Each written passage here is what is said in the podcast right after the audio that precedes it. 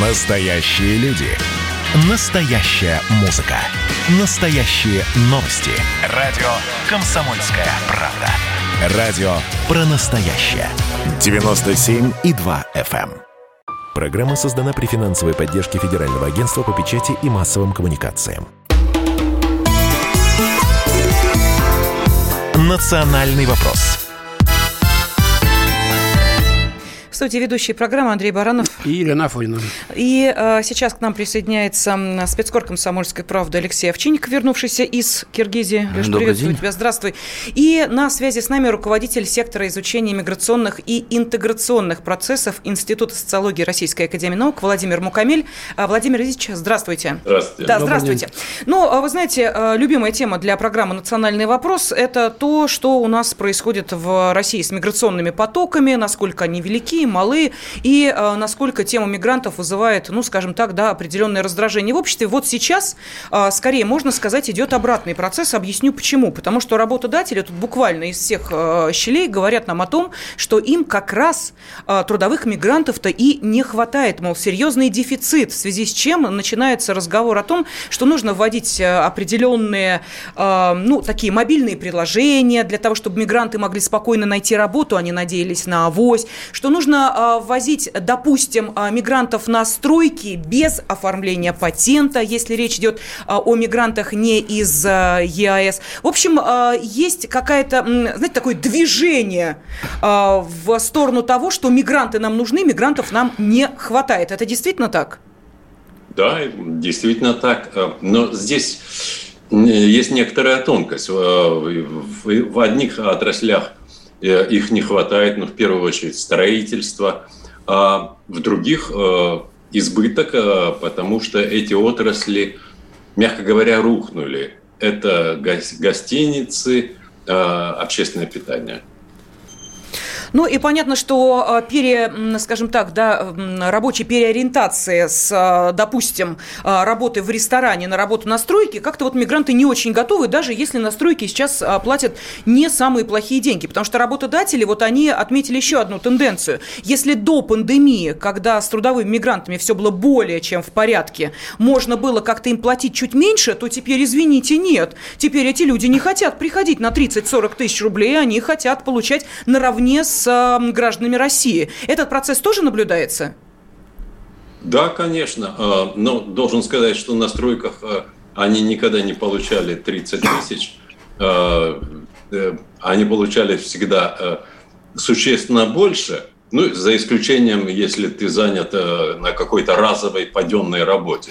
Ну, там, там, там ты никому не нужен. И э, стоимость труда не только мигрантов, но и российских граждан а, э, в строительстве, э, в хранении, на складах, э, на транспорте, она существенно возросла за последние месяцы. Ну а чего же российские-то граждане как-то? Вот у нас сейчас, как мы понимаем, в связи с пандемией ситуация с безработицей очень сложная. И понятно, что ну, прирост идет очень так. серьезный. Всегда, вот знаете, такой проводится, я не знаю, такой невольный социальный эксперимент. Вот мы не единожды говорили о том, что вот уберите, э, наши слушатели говорили, да, уберите мигрантов, мы займем э, эти места и будем прекрасно трудиться и работать. Вот как-то этот процесс сейчас э, не очень идет, или мы его не замечаем? Ну, частично идет, но он идет очень вяло и занудно. По той простой причине – что э, россияне, а это достаточно высокообразованные люди. И, конечно, они не пойдут на те работы, э, которые ну, не, не пользуются популярностью в силу того, что это тяжелый труд. Ну, ну какой россиянин будет работать дворником э, зимой? Надо вставать, это черт знает, во сколько. будут работать, если это будут деньги платить. Так, по крайней мере, в советское время было. Я сам да, никогда, кстати. никогда, Здрасте, я уверяю сам, вас. Я на втором и курсе сам подрабатывал дворником у себя в пятиэтажке. А и, я почту разносила, подрабатывала, вы, вы да, знаете, тоже с утра. Вы знаете, я, я работал дворником э, в студенческие годы и представляю, что это за тяжелый Да, тяжело, труд. но, и, в общем-то, в Но если вы вспомните, в Москве и во всех э, больших городах э, дворники, это кто были? Это лимитчики были. Это были те же самые гастарбайтеры, только скажем, из Украины, из других регионов России. Это никогда не пользовалось спросом среди... Ну, э, хорошо, тогда объясните, пожалуйста, почему э, из других регионов России в московские дворники не идут? Или идут, но их не берут? Или на стройки не идут, или идут, но их не берут? Вот просто понять хочется этот процесс. Смотрите, вот просто по цифрам, да, приток мигрантов в Россию с января сократился почти в два с половиной раза. 69 тысяч человек. Вот, вот именно столько въехало с э, начала января, вот находится сейчас на территории нашей страны. Плюс к этому в два раза меньше э, встает людей на миграционный учет а, получают на треть меньше патентов. То есть, ну, мы понимаем, что а, действительно, ну, процесс достаточно серьезный. Где же в таком случае а, желающие поработать, например, на стройках в Москве? На стройках в Москве желающих поработать можно найти, но это будут желающие поработать на высококвалифицированных работах. Те же самые крановщики, а, ну, а, скажем, э, отделочники, неквалифицированный труд, россияне не пойдут не пойдут. Владимир, давай сейчас Но... спросим вот нашего корреспондента, который только что приехал, э, вернулся из э, Киргизии, и там об этом тоже разговаривал. Леша, хотят киргизы по-прежнему ехать сюда на заработки? Да, конечно, очень много. Вот там достаточно вот в Бишкеке, например, прийти к агентству Аэрофлота, там каждый день стоят там 50, 200, от 50 до 200 человек. То есть э, для них специальные рейсы организованы, они там записывают в тетрадочку, э, мечтают, вот мечтают реально улететь. Вот сколько я с ними говорил, проходил, жил. А сейчас э, рейсы-то есть между? Есть, есть, все летает. Но билеты страшно дорогие. Я вот сюда долетел за почти за 41 тысячу вернулся, хотя туда летел за 16. То есть, подожди, Леш, на секундочку, да, вот давай представим а, положение людей в Киргизии, которые хотят уехать на работу в Россию. Наверное, не самое лучшее, то есть финансовое положение. Сначала, Очень плохое, я бы Плохое. Сказал. Сначала им нужно найти 41 тысячу рублей, э, чтобы заплатить за билет. Потом им нужно приехать и где-то жить на какие-то деньги. Им нужно найти работу. Патент им не нужен, а, потому что это э, страна-член да. ЕАЭС, патент не нужен, не оформляется. То есть им нужно найти работодателя, нужно хотя бы месяц отработать чтобы получить какие-то деньги, и это все выливается в сумму, ну, не менее 50 тысяч рублей. я понимаю, точно. под конкретные проекты уже там где-то. Да, это вот э, большинство из тех, кто там э, толпится у указ в Бишкеке, э, эти люди, которые уехали в марте из России в надежде переждать на родине, там дешевле здесь квартиру снимать, там у них ну, и теплее, и фрукты, опять же, да. И вот сейчас они едут обратно, то есть им при мне звонят работодатели, они ждут, э, работодатели из Тюмени, из Мордовии, как ни странно, я спросил, сколько ребят ребят там получается-то вообще? Ну, работа тяжелая, местные не идут. А что за работа? Э, разделочный цех, мясо по 10 часов они работают. Ну, 50-55 тысяч. Я очень удивился, потому что сам э, родом из Мордовии, и там это хорошая ну, зарплата. Это нарушение ГЗОТа по 10 часов работать. Э, тем не менее, они говорят, работают, и 50-55 тысяч получают. Почему? Откуда деньги? Многие остались в России, вот они там э, родственники или друзья, они просто им перекидывают эти деньги. Э, второй путь, э, когда у человека нет денег, чтобы попасть в Россию, есть очень много агентств в Бишкеке, то есть у них вакансии, то есть не один человек, там, а сразу партия 10, 20, 30. Но в этом случае гражданин Киргизии попадает в некую ловушку. Он приходит туда, ему предлагают работу, денег нет, пожалуйста, на тебе деньги. Он прилетает, все работает, начинает честно. А, и в первый месяц, ну, как правило, подписывает бумаги, не читая, тут выясняет, что половину этой суммы он должен отдать этому агентству в течение там, года. Угу. То есть он в год находится в такой небольшой кабале. Кабале, да. Ну, то, что небольшую половину денег-то отбирают. То есть э, желание приехать есть по-прежнему, да, но из-за пандемии и сокращающегося объема перевозок не все могут сразу, и некоторые потеряли тут, вот, что называется, ход. Э, ну, уехав, потеряли какие-то возможности, это тоже препятствует да? Давайте я зачитаю сообщение, Вы... потому что... Э, да, да, да, прошу, да, да, прошу прощения. Давайте а, чуть-чуть. Ваш корреспондент э, все замечательно э, осветил. Действительно, а, ну, вот из разницы... Из раз... Не сомневаюсь. Из разницы цен туда и обратно вы поймете, какой большой спрос на эм, работу в России, в Киргизии. Но Здесь есть еще э, одна большая проблема. Это то, что мы говорим о Киргизии, с которой сейчас есть сообщение. А э, основная часть работников. Это Узбекистан и Таджикистан, с которыми нет сообщений. И вот там этот навес э, желающих работать в России, он колоссален. Вот по данным официальной статистики, ну, с начала пандемии и до конца года не приедет ну, почти 2 миллиона э, трудовых мигрантов. Вы понимаете, какой громадный навес желающих приехать сюда – Э, найти работу для них не проблема.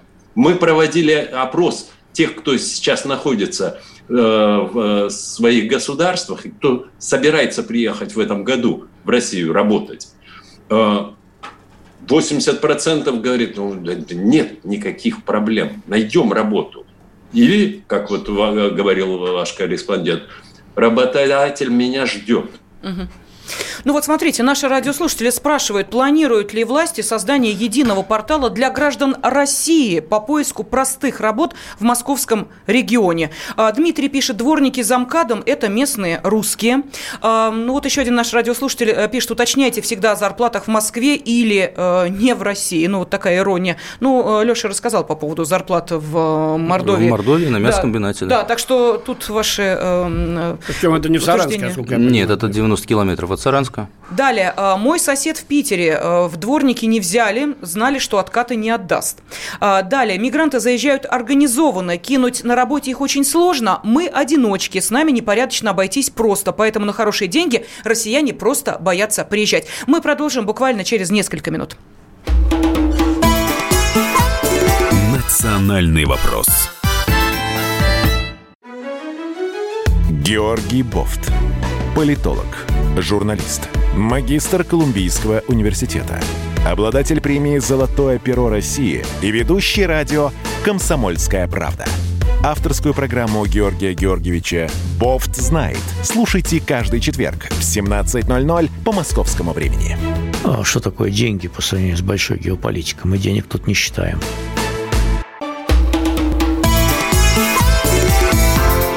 Национальный вопрос студии ведущая программа Андрей Баранов. И Елена Афонина. С нами специальный корреспондент «Комсомольской правды» Алексей Овчинников. Леша вернулся из Киргизии не так давно. И на связи с нами был руководитель сектора изучения миграционных и интеграционных процессов Института социологии Российской Академии Наук Владимир Мукамиль. Ну вот мы э, обсуждаем очень важную тему. Тут, э, понимаете ли, девелоперы начали жаловаться на недостаток рабочей силы на стройках. Мол, типа серьезный дефицит трудовых мигрантов ощущается, работать некому. И вот в связи с этим э, мы и пытаемся понять, действительно ли эта картина близка к реальности и почему россияне не идут э, работать на те же самые стройки, где, да, действительно, трудовых мигрантов было более чем достаточно. Но основной поток мигрантов, как мы понимаем, прибывает к нам из э, тех стран Средней Азии. ближайшего зарубежья, да, которые не так давно были ну, плюс советскими Молдавия, республиками. Плюс Украина. Так что э, вот именно отсюда, да, естественно, не из Эфиопии. Да, ну вот смотрите, э, Сергей Собянин не так давно высказался о том, что с начала года в столице число трудовых мигрантов сократилось на 40%. То есть мы понимаем, да, люди уехали в связи с э, коронавирусом. Ну, честно говоря, ведь э, до 2020 года, до начала этой пандемии, э, российские власти много делали для того, чтобы занять людей там, в Средней угу. Азии, чтобы дать им возможность работать, чтобы, может быть, вот как-то сократить этот поток бесконтрольный э, приезда сюда этих масс, которые не всегда, так сказать, и готовы работать. А помните, Андрей Михайлович, э, представитель одной из диаспор, когда был у нас в программе «Национальный вопрос», на наш вопрос, а почему, собственно, вы сюда приезжаете, ну вот угу. ваши соотечественники, сказал следующее, мы перестанем приезжать, когда вы нам там, в нашей стране, жизнь наладите. Я так понимаю, Алексей Овчинников воочию убедился о том, что они там делают с, с тем, что мы для них там налаживаем? Да, еще раз здравствуйте. Э, там произошел в Киргизии произошел очень интересный момент вот, в свете этого разговора. 5 э, октября, напомню, у них там случился этот переворот. 6 э, октября вот эти революционные ребята, где-то примерно 220 километров от Бишкека, там Таласский район, они дружно ворвались э, на джеруйское месторождение золотодобывающее, э, пограбили, то есть тащили дрели, перфоратор, ну, в общем, там был такой масштабный грабеж, э, говорят, что был человек 300, не менее. Фишка в том, что это предприятие российское. Оно пришло-то в 2015 году, э, только-только вот они собирались запуститься, то есть пока налаживали там городки, оборудование, золотоизвлекательную фабрику внизу она. Вот они должны были в середине октября запуститься торжественно, и уже, то есть, давайте по цифрам немножко пройдусь, э, там должно было работать э, вместе с обслуживающим персоналом около 2000 человек, включая местных, то есть там примерно половину ну, помимо специалистов, естественно, э, должны были работать местные люди, которые радовались э, этому, и многие там работали, строили, обустраивали и хвалились зарплатами э, как, например, говорили, что вот водитель грузовика 40 тысяч сомов. То есть для местной деревни, для киргизской, ну, в переводе на рубли 38 тысяч где-то. Это хорошая сумма. При этом ты живешь рядом, ты живешь на своей земле, тебе не надо таскаться с баулами, ты живешь в своей среде. И вот вдруг все это радостно поджигается, что не, не, может, не могли унести там холодильники, стиралки перли. Они просто выжгли, например, новенькие катерпиллеры огромные такие, ну... Э, что это такое? Ну, белазы такие. А. Вот, карьерные самосвалы новенькие, очень страшно дорогие, они просто выжигали им кабины, выжигали двигатели, э, бурили зачем-то этими дрелями колеса, то есть выводили из строя. В общем, сейчас ситуация непонятная. Эм, Леша, а что было причиной такого отношения к совместному российскому а, револю... Революция, вот так вот. Это не совместное, это ну, чисто думаю, российское там, предприятие, видимо, российские деньги. какая-то, видимо, кто-то Там очень хотел мутная история, на самом деле. Все это прибрать руками бесплатно. Особенно, если взять такие вот местные, по крайней мере, рассказывают, mm-hmm там сразу после революции, революции в Таласской области тоже сменилась власть, и новый премьер Жапаров, вот этот вот, который сделал головокружительную, головокружительную карьеру с тюремных нар на премьерское, премьерское кресло, вот он назначил э, своего человека, некого экоактивиста, который до этого ну, вот про него немножко, 37 лет ему, и у него стаж, по-моему, 9 месяцев всего из этих 37 лет. А все остальное время он профессиональный такой пикетчик, за природу мать, э, собирал людей каких-то, и он выступал против этого месторождения, теперь он губернатор.